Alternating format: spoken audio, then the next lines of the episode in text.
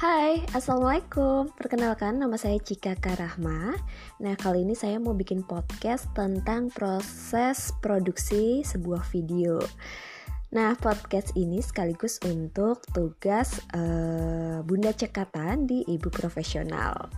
Nah, dalam proses pembuatan video ini ada tiga tahap. Yang pertama adalah praproduksi, produksi, dan pasca produksi. Nah, untuk praproduksi bisa kita mulai dengan brainstorming ide. Pikirin nih idenya, kita mau bikin video apa, dengan konsep seperti apa, kemudian di mana, atau juga kapan waktunya semuanya di breakdown satu-satu ya kemudian kalau kita sudah tahu kita bikin naskahnya biar nggak belibet waktu ngisi voice over dan juga kita tahu gambar apa aja yang akan diambil.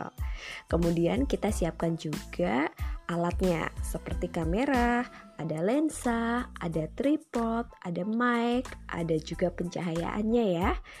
Nah, nggak ketinggalan juga bahan-bahan untuk persiapan waktu pembuatan video. Misalnya nih, kamu pengen bikin video tentang um, gimana sih cara membuat telur ceplok? Nah kayak gitu.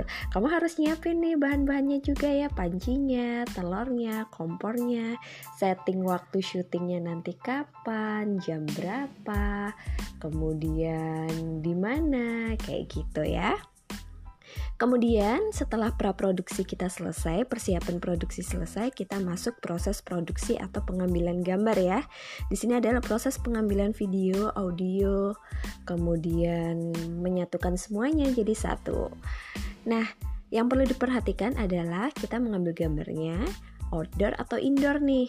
Kalau outdoor nggak masalah sih ya, pastikan aja sih terang. Kalau indoor juga Gunakan cahaya-cahaya tambahan agar gambarmu bagus. Nah, proses produksi juga diperhatikan juga audionya. Nanti audionya itu audio natural, atmosfer, atau audio dari suara kita juga, atau dua-duanya, dan ditambah dengan background nanti. Setelah proses produksi atau proses syuting selesai, kemudian kita masuk ke pasca produksi. Dimulai dengan capturing atau pindah file dari kamera ke laptop apa ke komputer. Nah, bisa juga sih kalau yang tadi ngerekamnya lewat handphone langsung diedit di handphone itu juga. Nah, kemudian ada juga editing nih. Editing kalau di PC atau di laptop bisa menggunakan software Premiere atau Final Cut Pro. Nah, kalau di handphone ada banyak banget, ada InShoot, ada KineMaster, dan lain-lain.